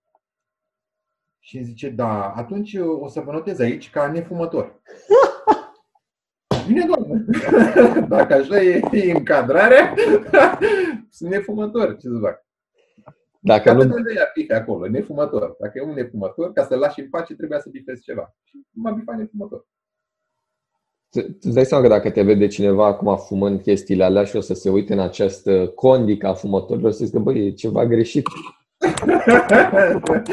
Da, asta e și cu, cu definițiile astea, și la nivel social. Mai ales cu sistemul. Știi că sistemul vine peste noi. Eu fac software, Dumnezeu. Și știu cum sunt bifele mele pe formulare, butoanele alea, știi, de alegi numai unul și tot soiul de chestii. Și alea sunt limitate. Și au și ele niște treburi acolo. Și mă gândesc că ele vin tot mai mult peste noi și tu ajungi în situația asta unde ai de, te întreabă cineva ceva și sau tu trebuie să completezi un formular și descoperi niște opțiuni dintre astea limitate, unde trebuie să te încadrezi într-un fel sau altul. Și acum mai nou, de exemplu, apare chestia asta cu genul. Da? Nu mai poți să alegi doar bărbați sau femei. S-a extins formularul de gen, ai other și ai alte alea. Adică, iată, sistemul s-a adaptat la un din punctul ăsta de vedere și la nebunia lui. Dar uh, din alte puncte de vedere, este o grămadă de chestii unde tu n-ai loc. Trebuie să te bifezi, să bifezi ce cere sistemul. Ori o categorie, ori alta. Asta mi se pare o chestie mai uh, destul de mai fac mișto de chestia asta cu, cu genurile. Bine, genul nu e un job. Știi? Nu e ceva ce. Uh, în sensul că um, nu știu, omul se gândește, bă, eu când mă fac mare, ce o să mă fac? Mă fac uh, constructor, mă fac uh, pompier, mă fac ce mă fac eu acolo. Nu e ceva atât de asupra care să te poți răzgândi cumva sau să e ceva destul de clar. Ți-ai dat seama la un moment dat ce este și te ții, adică te ții de el. Precum să nu te ții de el. Ori uh, noi în lumea noastră avem cumva tot mai mult pretenția ca omul să, nu știu, să, să facă medic și să rămână medic toată viața, dar pe parcursul vieții lui de medic să treacă până tot soiul de diverse stadii de personalitate. Adică s-au sucit un pic lucrurile. Identitatea asta de profesional social a devenit din ce în ce mai fixă. Știi, de că apropo de ce mai întreba la început, ce ești? Programator, scriitor? Stai așa un pic, adică Ești fluid. Da, da, da, da, adică și wow, stai puțin. Dar dacă spuneam că sunt gender fluid, nu ai neapărat o problemă cu asta, că na, e normal. E încadrată. E încadrată, dar asta la altă e un pic ciudat, adică eu nu mai prezint că sunt uh, masculul Cătălin Marin sau e de la ține, înțeles că sunt asta. Dar dacă spun că, nu știu, nu pot să spun frățică dacă sunt programator sau eu sunt și una și alta. E destul de ciudat să privești și uh, contextul în sine, datorită preconcepției sociale, e destul de paradoxal. Adică, mă, ăsta face și dalea și dalea, și tehnicalități și de-astea sensibiloase. Da, conform cărui raționament sau cărei legi ai ajuns la concluzia că lucrurile astea sunt disjuncte, pentru că nu sunt, de fapt. Nu au nicio. Adică nu sunt atât de, de opuse. Dar, într-adevăr, eu ca programator sunt mai apropiat de matematici decât de chestiile tehnologice. Să spunem că ești bisexual carieristic. Da, da, da, da, da. Dar cu toate astea, uite, discutând despre asta, este în momentul de față e mult mai bizar și mult mai ciudat că sunt așa din punct de vedere profesional decât că, nu știu, aș avea șapte mii de variațiuni și de tendințe de gen și de sex și combinații. Ceea ce e un pic caragios și de ce mă, mă revoltă puțin treaba asta? Prin faptul că dimensiunea socială a ajuns să o bată pe aia naturală. Pentru că gândește la fix cum am început noi conversația asta. Ce ești? Și eu trebuie să mă recomand cu profesia mea cu ce fac eu, cu ocupația mea. Asta este e, e prima mea emblemă în societate. Pe asta te definește ca membru al uh, societății. Exact. Însă al societății noastre, prezente. Da. Cum. Și eu treabă zic interesantă. Faptul că treaba asta a ajuns să se sucească puțin. Mai ales că mă uitam acum, nu știu, vreo câțiva ani, era un clip pe YouTube despre faptul că acum 100 de ani erau uh, mai puține joburi da? Și oamenilor le era mai greu să aleagă, iar din cauza că acum sunt miliarde de joburi pe care poți să le ai, oamenii au suferă de această anxiety of choice. Și observam ulterior cum treaba asta s-a petrecut la nivelul genurilor. Au apărut mult mai multe opțiuni și omul este anxios, nu mai știe ce să aleagă, care e, cum e, ce e pentru el. Ok, și poate pentru mine asta old school care am îmbătrânit și am destul păr pe față ca să-mi dau seama ce sunt și ce cu mine, pentru unul de 16-17 ani nu e atât de clar. Și el pică în, în același anxiety of choice în fața acestei palete extraordinare de alege, care de fapt nu sporește deloc libertatea. E, e chestia, uite, uh, sunt uh, astea, gen, uh, chestiile astea pe stil american, de te să-ți faci un sandwich, am uitat cum le zice. Știi, unde te întreabă, și de care chiflă vrei? A, Subway, nebunii, da, da, da. Da, ok, e interesant odată de ori, după care te enervează. Păi nu, dar ideea e să-ți faci tu un pattern de sandwich, nu să te da. duci mereu să ceri alte combinații. Da, eu sunt genul de om care are un Peter de sandwich, din când în când mai încearcă și altceva, că așa e sănătos. Știi? Vine vorba de sandwich că e totuși o anumită clasă în care trebuie să e sănătos, mai și experimentezi. Uh, dar uh, este destul de angoasant. Și vrei și de la și, și de la. Și ce mai aveți? Este 100 de ani acolo, am nebunit, vreau să mănânc un sandwich, Dumnezeule, mi-e foame. Nu vreau să manifest libertatea de opțiune, știi? de am venit aici. Păi da, dar vorbeai da. și mai devreme de publicitate. Este și această nebunie tot modernă și tot publicitaristică de a-ți permite să-ți personalizezi existența. Da, îți personalizezi sandwich telefonul, mașina. Da. E ceea ce este foarte, foarte frumos. Adică și chestia asta apare mai nou, o observam, interesant în jocurile pe calculator. Sunt oamenii ăștia care dau bani pe skinuri. O grămadă de bani. Da? Mie mi se pare absurd să dau bani pe skinuri. Eu nu dau bani nici pe haine. Adică, apropo de blugii tăi, mi-am să aminte. da? Adică, da, păi pe skinuri. Dar oamenii dau bani pe treaba asta și mă gândesc că, bă, este o mutare a nevoii de estetică și cosmetică în zona de digital. Pentru că acolo uh, intră la mine raționamentul economist și întreabă, dar la ce îți folosește căciula aia că nu-ți dă mai mult de mici? De? Da, pe de altă parte, în viața de zi cu zi, pe mine mă întreb, da, de ce faci, nu știu, scrii cărți dacă nu ți-ești bani din ele? E aceeași treabă. Da? Doar că în perspectiva mea, zona utilitaristă e aia jocurilor, că acolo mă duc ca să fac ceva. Să mă distrez, să... Aici nu există ca să fac ceva anume. Nu am o misiune. Am o misiune când mă joc eu, cu, mă apucă pe mine deodată doar pan depresia și mă mai bat cu animale de alea digitale, cu jocuri, mai dau cu sabie, cu mitraliera, ce mai găsesc pe acolo. și observ treburile astea, asta zic, cum se întâmplă de colo, colo, fiecare, la un moment dat alunec în confuzie și în final ajung tot la chestia asta, că, pe nene, alegerile astea, uneori ni le dorim prea mult să fie raționale. Când ele, de fapt, nu sunt. A fost o chestie simpatică la un moment dat. Eu căutam o drăcie de-a mea de la matematică, de se cheamă o chestie axioma alegerii în românește, dar în engleză se cheamă axiom of choice. Și era o treabă de mă fierbea pe mine la creier și pe la niște ani să reușesc să înțeleg ce dracu e acolo și că am căutat, zic, bă, dacă din texte nu înțeleg, deși înțeleg lucrurile mult mai ușor din texte, nu suport să mă uit la clipuri astea explicative, mi se pare că să le la 100 de ani, zic, hai să caut un clip pe YouTube despre acest axiom of choice. Și pe mine, nefiind o chestie extrem de populară, am dat peste un clip care avea titlul de ceva de genul Anxiety of Choice. și m-a distrat chestia asta. Și după m-am, m-am gândit cumva la, la legătură. Ăla vorbea despre chestia asta, puteai mai multe opțiuni, poate este mai frustrant și așa și pe dincolo și tot soiul de chestii. Ce se întâmplă în capul omului care e pus în fața unei multitudini de alegeri? Și m-am gândit la jucăria asta mea de la, de la matematică, că și în matematică drăcia asta e destul de controversată. Controversată. Mă rog, nu are sens să intru în detalii. Are un statut special, să zic așa. E, ce zice drăcia asta de, de la matematici, de zice axioma alegerii? Îi zice așa, zice, eu pot să nu, am, o, am o mulțime, o, niște saci în care am bile roșii, verzi, albastre, de exemplu, da? Amestecate. Și eu știu că în orice sac se află cel puțin o bilă roșie, cel puțin o bilă albastră. Bun, eu pot să zic așa, am un raționament. Din fiecare sac se va alege o bilă albastră. Și eu iau din fiecare sac cât o bilă albastră. Pac, pac, pac, pac, pac, pac. Bun. Am un raționament pentru asta, știu ce fac, o aplic pe toți sacii, din fiecare am extras ce am vrut. Bun, dar ce mă fac eu dacă am niște saci în care știu că am bile roșii, albastre și de niște culori incerte? Bun sau am doar bile de culori incerte. Cum pot eu să aleg în fiecare sac ceva ce este acolo, dar eu nu știu ce este? Exemplul pe care îl dau ăștia pe Wikipedia e cam așa. Bun, am o mulțime de perechi de pantofi. Pot să aleg pantoful stâng în fiecare pereche de pantofi? Da, ca mea e simplu, că pot să identific pe stângul.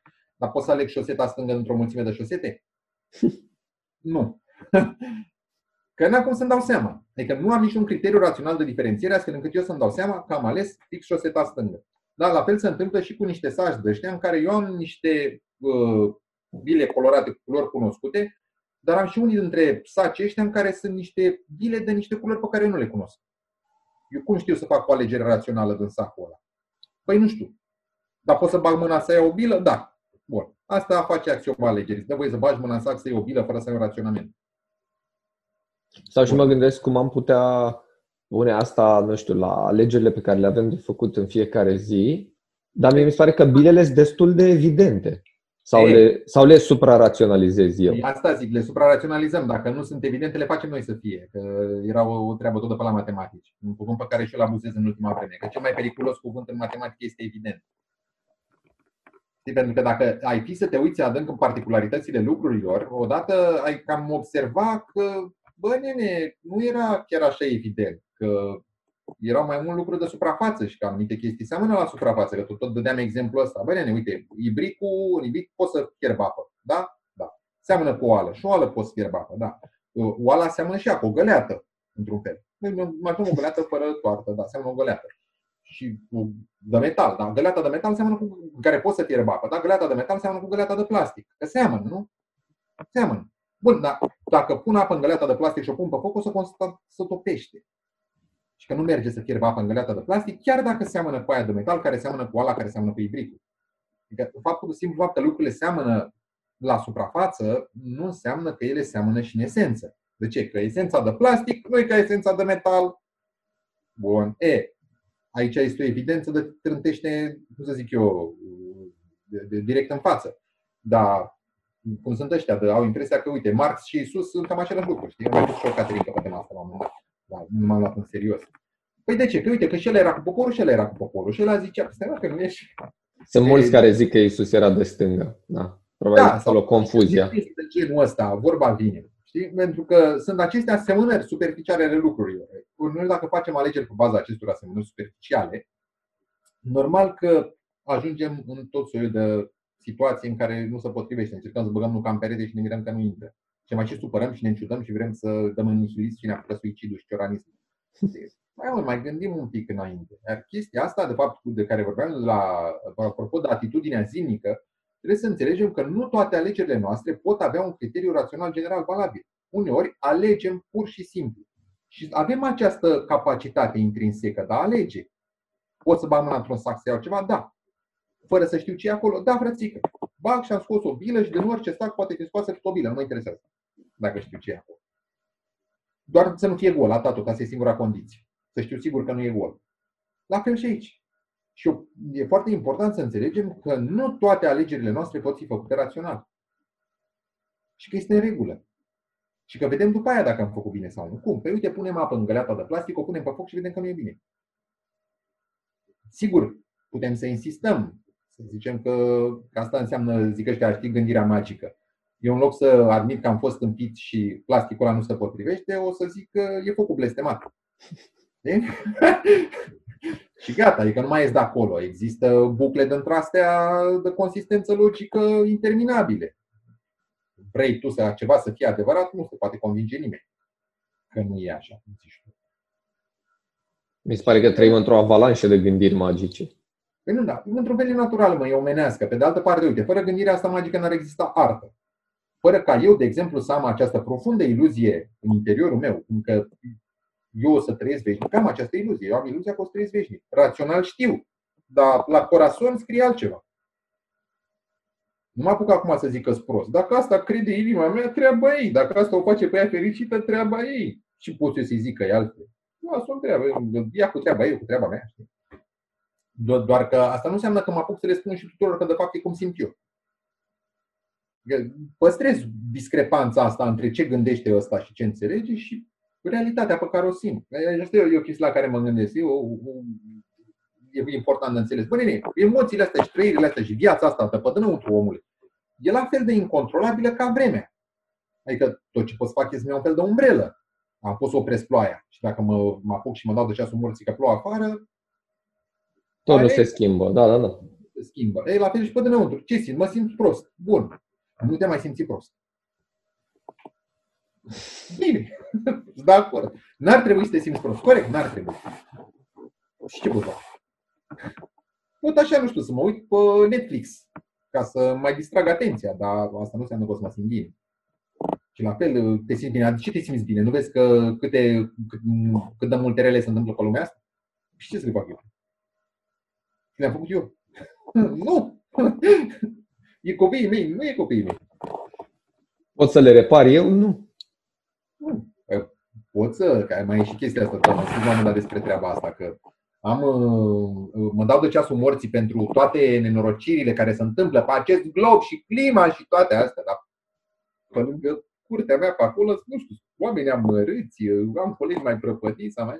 Nu mă uit la ei. Eu, eu sunt preocupat cu marile probleme ale planetei, înțelegi? Eu lucrez la nivel.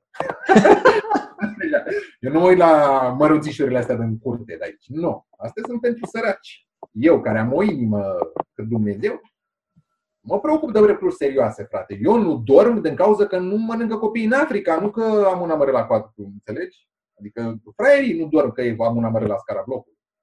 Adevărații n-au somn de tot alte motive. Care sunt dincolo de ochii A. noștri, dincolo de orizont. Ăsta al meu cu orizontul îngust care vede numai părliți de pe lângă casă. Știi? Da, corect. Aveam, aveam problema asta când mă lucram în zona Pipera și ieșeam de la metrou și în fiecare zi aproape eram asaltat de niște domnișoare care strângeau bani întotdeauna pentru o cauză care era la mii de kilometri distanță. Și știu că la un moment dat, nu știu, probabil am avut o zi mai proastă sau aveam chef de râcă și am zis, bă, dar cum ți-ai imaginat tu că poți să strângi bani de la unii care stau de la 9 până seara când se lasă întuneric cu vara, zdrupți în gură, s obosiți, probabil mulți dintre ei n-au bani, în loc să te duci să iei din altă parte banii ăștia de care ai tu nevoie. Evident că n-a avut un răspuns, dar probabil nici nu era contextul. Da, bine, nu, nu pot să Și fac și ei treaba lor acolo, în general, sunt copii. Și ei, da. nu știu, 19-20 de ani am văzut. Dar uh, da, e, e o chestie de asta, unde ne dorim atât de mari încât ne alegem niște probleme de astea pe măsura orgolilor. Hai să o lăsăm mai moale chestiile astea, adică să nu ne preglobalizăm la cap. Să luăm așa încet, încet cu lucrurile, să ne vedem de ale noastre. Nu zic să nu fim conștienți pe ce lume trăim în niciun caz.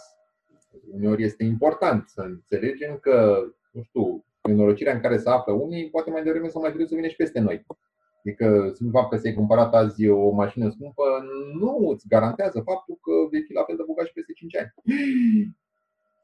Ce chestie. Știi că și lucrurile astea nu sunt ca un soi de talisman, așa. De... Iau ca să-mi reamintesc eu că nu să mai ajung niciodată sărac. Și te trezești că mâine, poi mine, scoate la licitație Banca Vila de la Snagov. Da, corect. Sau că vine un val de emigranți dintr-o țară bombardată, eventual bombardată și de țara ta, care a făcut vreo alianță militară, și te trezești cu milioane de oameni care vin și îți asaltează vila de la Znagov. Da. Și tu nu te gândeai la ei, n-ai nicio treabă. Da. Mai e și chestia asta, apropo, că, cu, cu imigranții, știi că eu nu-mi place nici exagerarea asta cu vai, omul alb imperialist și alte treburi. Da? Nene, ăștia, nu suferi de white guilt? Poftim? Nu suferi de white guilt? Sunt balcanic, ce white guilt să am eu? ca bătaie, care a avut eu bagi până la și răscoală țărănească la 1907. Ce white guilt să am? Nu, stai bă grecii cu fanarioții lor, habar n-am. Dar eu ce caut să caut? White guilt pe ce? Nici măcar pentru patriarhat? Da? Adică nu suferi nici măcar de vina străbunilor tăi misogini, patriar, care au subjugat femeile? Păi chestia asta cu subjugatul femeilor e așa o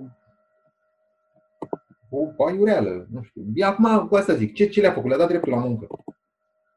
Apropo de ce vorbeam mai devreme.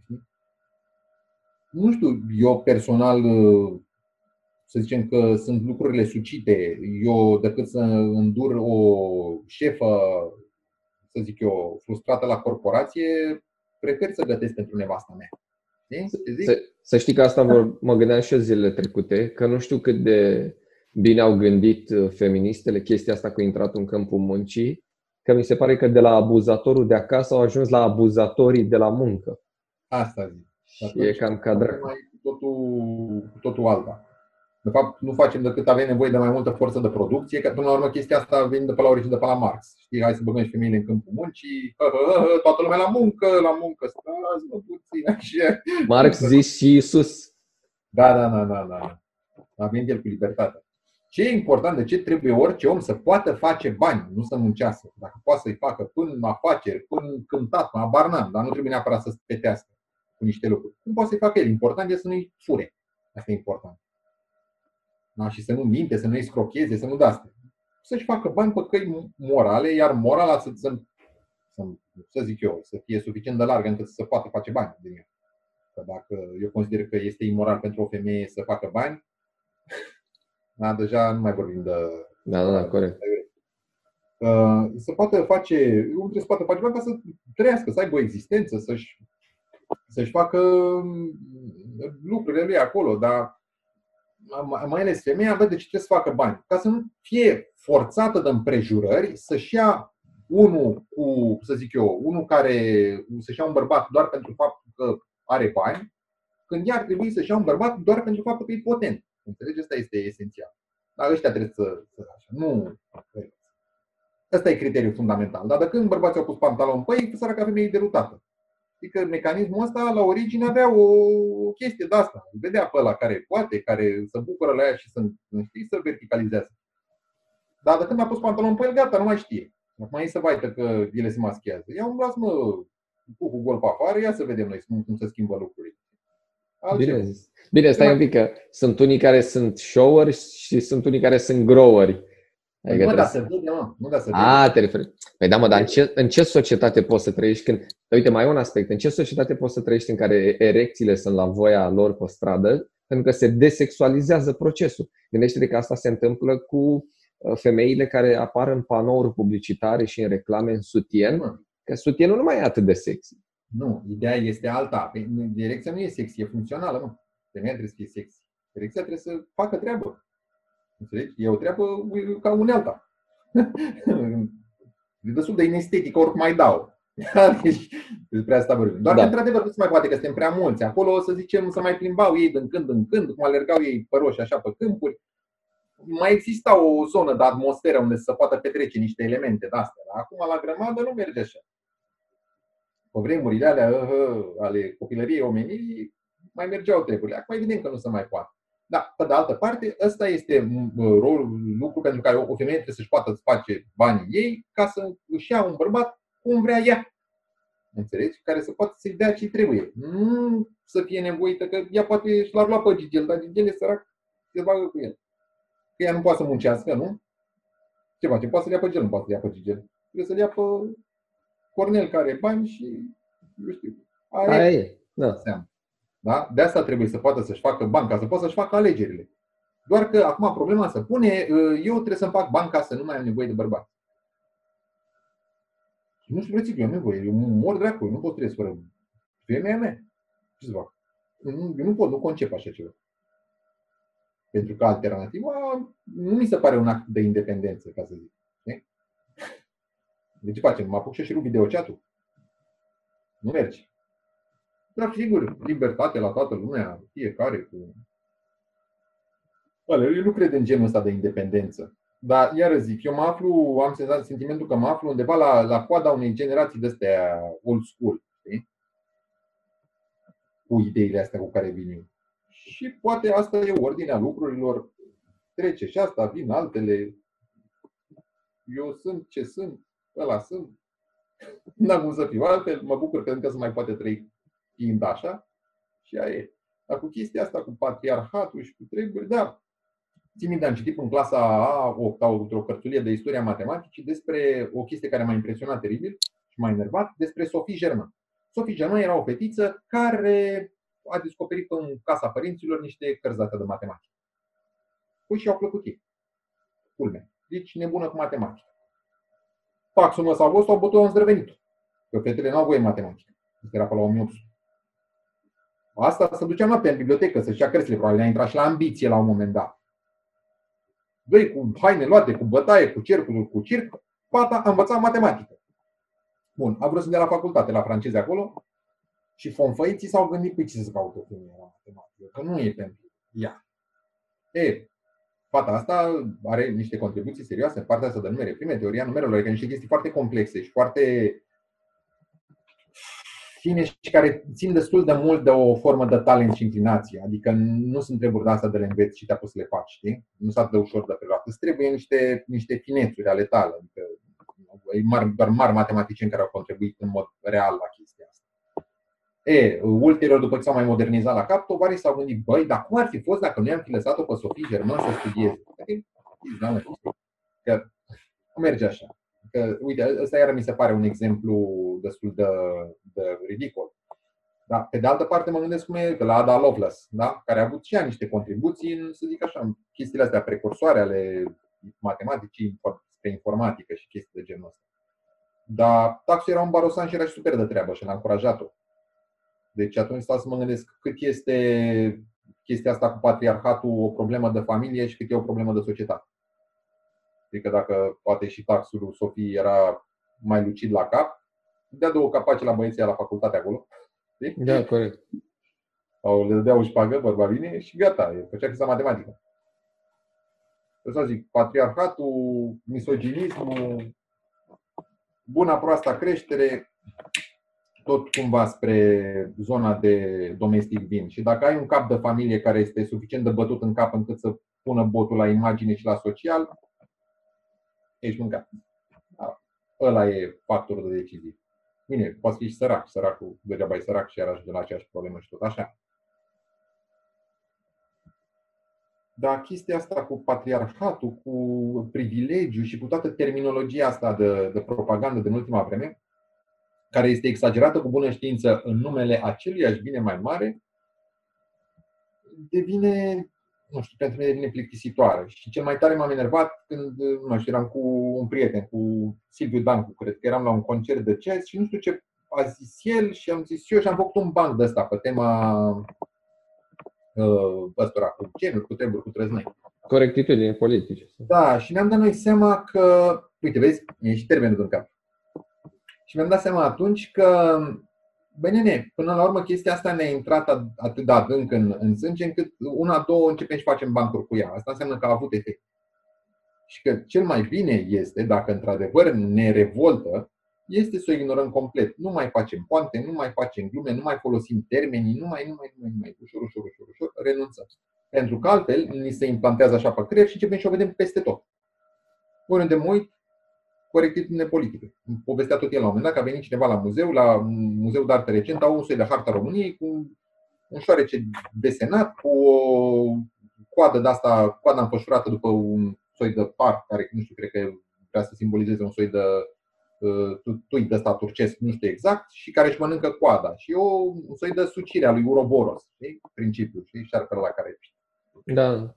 Și povestea cum a venit cineva acolo, s-a uitat la harta aia și a început. A, asta vrea să spună că romii, că să vezi, cofi, copății, că stai, stai, nu, opa, trage știi? Adică nu, asta este ceea ce vezi tu acolo pentru că ești setat. Și persoana ce mă, s-a plimbat în tot muzeul și peste tot unde se uita numai asta vedea. Era o discriminare perpetuă. Perpetuă. Totul era revoltător, totul era cu privilegiu, cu a, bărbatul alb, cu stai, stai, stai, opa, stai așa. Nu e. Dar ți intră pe creier.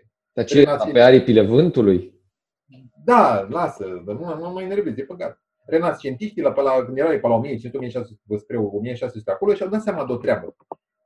Că dacă stau multă vreme să uită la un pătrat desenat și după aia se uită pe, pe geam afară, încep și văd în jurul lor numai, peste tot numai pătrate. Dacă se uită un triunghi, la un triunghi suficient de multă vreme, după aia se uită afară, văd triunghiul. E pe aia, la vremea lor acolo, cum erau toate ezoterismele și toate magicăreile și vârful gândirii magice da, în Europa, mă s-au prins de niște treburi de astea. Că dacă te expui prea mult la o treabă, la o formă, începi și o vezi, dai impresia că e acolo. Chestia asta se întâmplă, așa funcționează creierul omului, n-am să-i facem. Ăsta îl avem de la natură, aia e, da, trebuie să fii un pic conștienți că valul te fură și te duce de ajungi să vezi numai ce e în capul tău. Și să, bine, nu mai zic că intru în detalii. și să, să, să ai realitatea asta care ajunge să scriezi o realitate care nu are nicio legătură cu asta contontentă în care dai cu capul și te doare. Ajungi ce vezi tu și te mai duci la psiholog și spui că realitatea ta și te mai cerți și că asta e o dilema mea în ultima vreme, mă izbesc de oameni și chestia asta. Bă, eu dacă ți arăt, uite, am o cană aici. Vezi? Bine, să zicem, în cazul de față e filmată. Da? Dar dați mai fi cu mine aici de față. Și te cana asta. Bun. Și spun, cana asta este aici. Păi tu nu poți să vii să-mi spui mie că încerc să-mi impun realitatea mea. Că dacă îți dau cu ea în cap, este o realitate care se impune prin ea însăși, în sine. nu pentru că o impun eu. Adică Acum discuția e dacă e o realitate bună sau rea. Da. Și ce înseamnă rea? Dar cine zice că? Nu zic că este simplu. Gravitația nu e ca semaforul. Ce înseamnă asta? Că la trecerea de pietoni, eu dacă încerc să trec, ăla nu trebuie să oprească. Se poate întâmpla să n-aibă frâne. Faptul că la oprește la semafor este strict o treabă de înțelegere. Care azi poate să țină, mâine nu? N-ai de să știi. Dar dacă sar pe geam, sigur te vei zbi cu capul de pământ. Asta nu e negociabil. Sau mă rog, de ce mai jos acolo? Da, da. Există o diferență între legile fizice ale acestei realități care este a naturii și pe care ne putem supăra oricât, că alta ea tot aia e. Nu putem să o desfințăm, oricât am interpretat-o. Și alta este această realitate socială în care trăim, unde avem niște convenții, unde ne dăm sau ne dăm bună ziua, unde e cu, la unii e cu poligamie, la alții e fără, la ăia de în Nepal, de până unde e cu poliandrie și alte treburi de genul. Fiecare cu. Astea sunt niște chestii de social. Formate și ele așa, cu niște convenții și niște întâmplări. Nu e ca asta fizică, care nu poți să te pui. Că aia e. Și mă uitam la dilerile astea cu, de tot mai dese cu realitatea care e o halucinație comună. Da, așa este. Realitatea socială este o halucinație comună. Semaforul este o halucinație comună. Singurul fapt că ne oprim la semafor când se face roșu e pentru că avem o halucinație comună. A explodat valul ăsta de când cu cartea lui Harari, dacă ai citit-o, cu Sapiens, că el acolo explică că și banul și granițele sunt toate... Mi se pare că nu spune că e o halucinație comună, ci că e un consens social. Nu, ăla este un consens social. Dar în momentul în care expui ceva de genul ăsta, e foarte important să prezinți și faptul că nu tot ceea ce se întâmplă în jurul nostru este consens social. Sunt niște lucruri care sunt independente de consensul social. Cum ar fi preferata mea gravitație. Asta nu depinde de ce crezi tu, nu depinde de părerea ta. Poți să crezi că există, poți să crezi că nu există, ea tot aia e. Cred că era chestia de umbla pe net, că dacă nu dădea Newton legea gravitației, acum ar fi zburat cu toți. Da, Trebuie să avem și să putem discerne, să facem diferența asta între ceea ce este dat și este independent de voința, părerea și credințele noastre și ceea ce este convenție, care poate fi pus la îndoială. Dar o punem la îndoială și așa. Dar de ce să mă opresc la semafor? Pentru că nu vrei să intervină legile fizice peste tine, știi?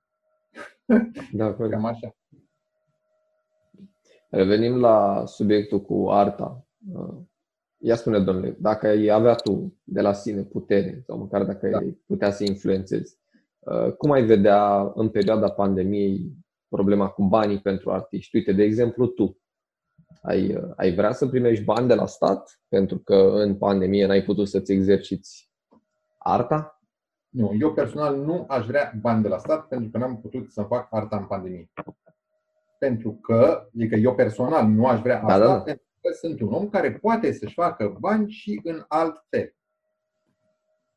Dar eu, ca cetățean plătitor de impozite, aș fi complet de acord ca din banii mei să fie susținuți oameni care nu pot trăi din altceva și care, într-adevăr, fac parte dintre acei artiști care încearcă să și ofere ceva, nu doar să facă paradă.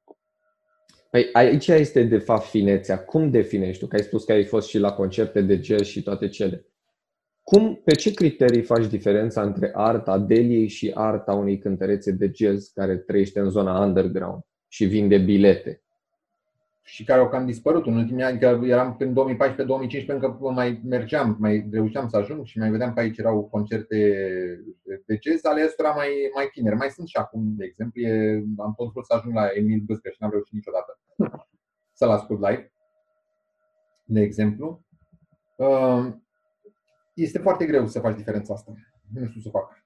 Aici e de fapt râca pe care am sesizat-o pe internet, că oamenii au impresia că bă, nu poți să tragi o linie între cele două, că e o măsură de stânga, că e stângistă, că e comunistă să spui că uh, iei de la unii și dai altora. Da, eu sunt de acord cu asta.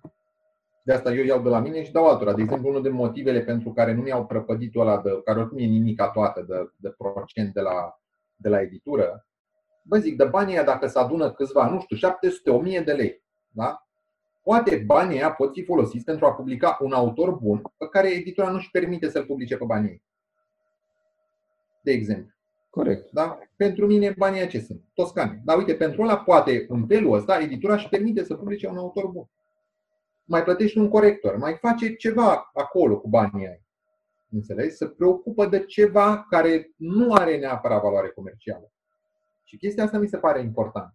Adică și e un fel de haiducie. Da, să zicem, în cazul ăsta iau de la, de la mine. Mi-ar plăcea să fiu în stare să iau de la snobi și să dau pentru oilalți. Dar ca să pot să fac chestia asta, ar trebui să fiu apt să creez niște chestii la care snobii și să prindă, să le iau banii ca să pot să mut în partea altă. Ori, în păcate, nu sunt apt de așa ceva. Și treburi de genul ăsta. Dar da, sunt de acord cu luatul dintr-o parte și datul într-altă. Problema este de la cine luăm. Că dacă, dacă tu tocmai ce ai spus că cei mai bogați sunt de la un milion de dolari în sus, nu prea mai sunt așa mulți de... Bine, oricum. Mai, da, asta zic, nu pot nici să iau de la poporul ăsta amărât, care nu înțelege oricum, care cumpără o carte pe an și abia mănâncă și până la urmă pe lumea zice, bă, că ok, că uite și telefoane. Ăștia și telefoane scumpe sau tot soiul de chestii de la presiune socială. Ei nu sunt complet lucizi, nu știu ce fac. Deci nu pot să sunt, sunt oameni amărți, oameni care nu știu să numere mai. Sunt oameni care ajung la, la niște vârste. Am un uh, director la o fabrică de asta. Și oameni care nu știu să numere. Nu știu să numere mai. Înțelegi? Că mai sus de 20-30 ăla nu știa nici câte are exact, nu știa să spun. Că sunt niște lucruri de genul ăsta la un anumit nivel, unde și oamenii ăștia plătesc taxe și impozite, dar ce să faci cu ele? Dacă sunt mici, și ar cam trebui să le întorci totuși în prăpăditul ăsta de sistem de sănătate, în primul rând. Dar întâi să fim sănătoși, după aceea mai și educă. Cultura este un soi de moft și, bine, iar aici eu exagerez cumva. E bine ca statul să dea banii ăștia unor oameni care fac într-adevăr treabă serioasă și dedicată și sinceră. Dar treaba asta nu se întâmplă. Da? Și ziceam, ok, că Ceaușescu investea în cultură. Ceaușescu nu investea în nicio cultură. Ceaușescu a făcut o grămadă de chestii ca să aibă oameni care să-i facă propagandă. Da, era totul programatic. Da, nu era, a, că într-adevăr erau și unii mai esteți de să prindeau, stai mă că ăsta e un poet bun, ăsta e un pictor bun, hai să vedem cum facem la copăr, eu, uite, eu îi pictez lui tovară și nu știu ce, dar tu care ești ucenicul meu, tu pictezi ce vrei tu și te prezint eu să zică că e în propagandă, dar de fapt facem tot artă șmecheră. Adică mai sunt și niște de, chestii de astea de, de descurcat. Erau și niște oameni isteți și pe vremea aia care susțineau chestiile de, de genul ăsta. Dar, iar îți spun, eu văd arta asta ca pe o haiducie și, în primul rând, trebuie să vină susținerea în partea noastră a celor care o, o consumăm. Dacă eu sunt simultan și un, un om care are nevoie de artă, am nevoie de muzică bună, am nevoie de literatură bună. Perfect de acord. Dar uite, în cazul muzicii, scuze că te întreb, în cazul muzicii ai avut uh, inclusiv creatorii de artă muzicală care am pre, uh, presimțirea mea e că și-au dat singuri la temelie lăsând să-și transforme arta în gratuitate electorală. Adică eu înțeleg, eu vreau să susțin arta. Mă duc, îmi plătesc un bilet la un concert, îmi cumpăr o carte, dar atunci când tu îți transformi produsul în gratuitate la tot felul de festivaluri quiz electoral, pe termen lung, tu ți-o cam da. dai la temelie. Bineînțeles. Pentru că deja să spun eu, o, o transform în ideologie. Nu sunt de acord nici cu chestia asta, cu arta ca statement. Uh, am făcut uh, stâlpul ăsta aici ca să arăt uh, dominația falică a bărbatului alb asupra lumii. Nu știu dacă ai zis la mișto, dar asta chiar a fost un subiect acum câteva luni. Am citit la un moment dat, acum uh, câteva luni, un editorial în care erau condamnate uh, blocurile ca fiind, ca fiind uh, simbol falic. și vrem, mă, nu toată lumea are treaba acasă, toți trebuie să ne găsim în sens ca să nu ne sinucidem, mă rog, și toate cele. Da, da, eu cred în chestia asta de, de, de haiducie, pur și simplu unde noi ăștia care avem nevoie de lucrurile astea, înțelegem asta, încercăm să susținem cum putem, prin ce putem, pe cei care pe cei pe care îi apreciem. Și nu e vorba de a de indie, știi, ca hipsterii neapărat. E vorba de faptul că vine o chestie asta, dar nu, nu, nu prea suportă generația asta termenul de datorie pe care o avem de făcut. Sunt și niște lucruri pe lumea asta pe care trebuie să le facem. Și unul dintre ele este să susținem lucrurile pe care noi, noi le vedem importante, așa cum propagandiștii le, le susțin pe ale lor. Doar că propagandiștii susțin niște lucruri care lor li se par importante pentru că altora li se par importante. Eu dacă vin și spun că, uite, mi s-ar, sunt și chestii de altă zonă. Mi s-ar părea, mi-ar, mi-ar plăcea să fiu dracu în stare să termin facultatea asta cum trebuie, de exemplu, aici. Și mie mi s-ar părea foarte mișto ca la noi să se poată, să putem avea la un master sau la ceva un curs de ceea ce se cheamă teoria demonstrației și calcul lambda. Chestii care la noi nu există. Înțelegi? Că o să vină, dar la cine folosește? Păi știi că rațiunea artificială, demonstratoare de teoreme, și la ce folosește? Hai să nu facem niște roboți? Sunt niște lucruri de astea de care nici nu știi, nici nu auzi. Dar sunt importante pentru mine. Și pentru încă vreo 2-3 tâmpiți. Dar e suficient pentru chestia asta. Atunci ăștia care, dacă suntem interesați de treaba asta, ne bate în cap, într-un fel. Ne mai ne susținem între noi, încercăm să facem ceva. Poate, la un moment dat, este nevoie, într-adevăr, să dai și zona asta de popularizare. Știi? Dar e, e important să tragi pe, pe o anumită direcție în care crezi. O chestie tot așa, care vine din zona oamenilor de știință, da? cercetătorilor. Unul, doi, trei de ăștia mai răsăriți pe care îi cunosc și care nu doar niște tocilari cu doctorate. Deci, au și finețurile lor, ideile lor pe care vor să le studieze în fizica aia și care nu au nicio treabă cu practica. Sunt niște lucruri pur științifice, interesul lor acolo, omenesc, savant. E, ca să poată să facă treaba asta, ă, iau nevoie de bani. Că nu sunt ca poeții de mi-am luat o foaie de hârtie și s-au scris pe telefon, pa, pa, pa, pa, pa. Iau nevoie de bani ca să poată să-și financeze lucrurile ei nu pot să cerceteze singur. Și atunci ei vin și propun un soi de proiect de ăsta cu valoare comercială, care să fie cumva adiacent cu treaba pe care o au ei de cercetat și în paralel încearcă să servească și cezarul, da? oferind, nu știu, uh, combustibile de eficiență nu știu care, polimer de nu știu care, uh, calculatoare cuantice cu nu știu ce drăci de nanoparticule învelite în zinc. Barnă. Dar ei studiază și încearcă în, în felul ăsta să studieze și bucățica lor și să-și împingă știința înainte, care nu are legătură cu ingineria, cu practica. Adică lucrurile astea se întâmplă la mai multe nivele.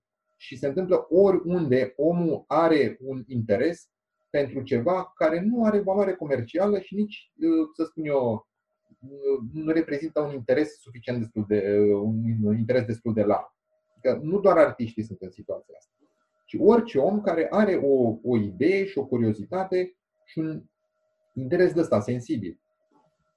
Peste tot se întâmplă treaba asta, unde există așa ceva.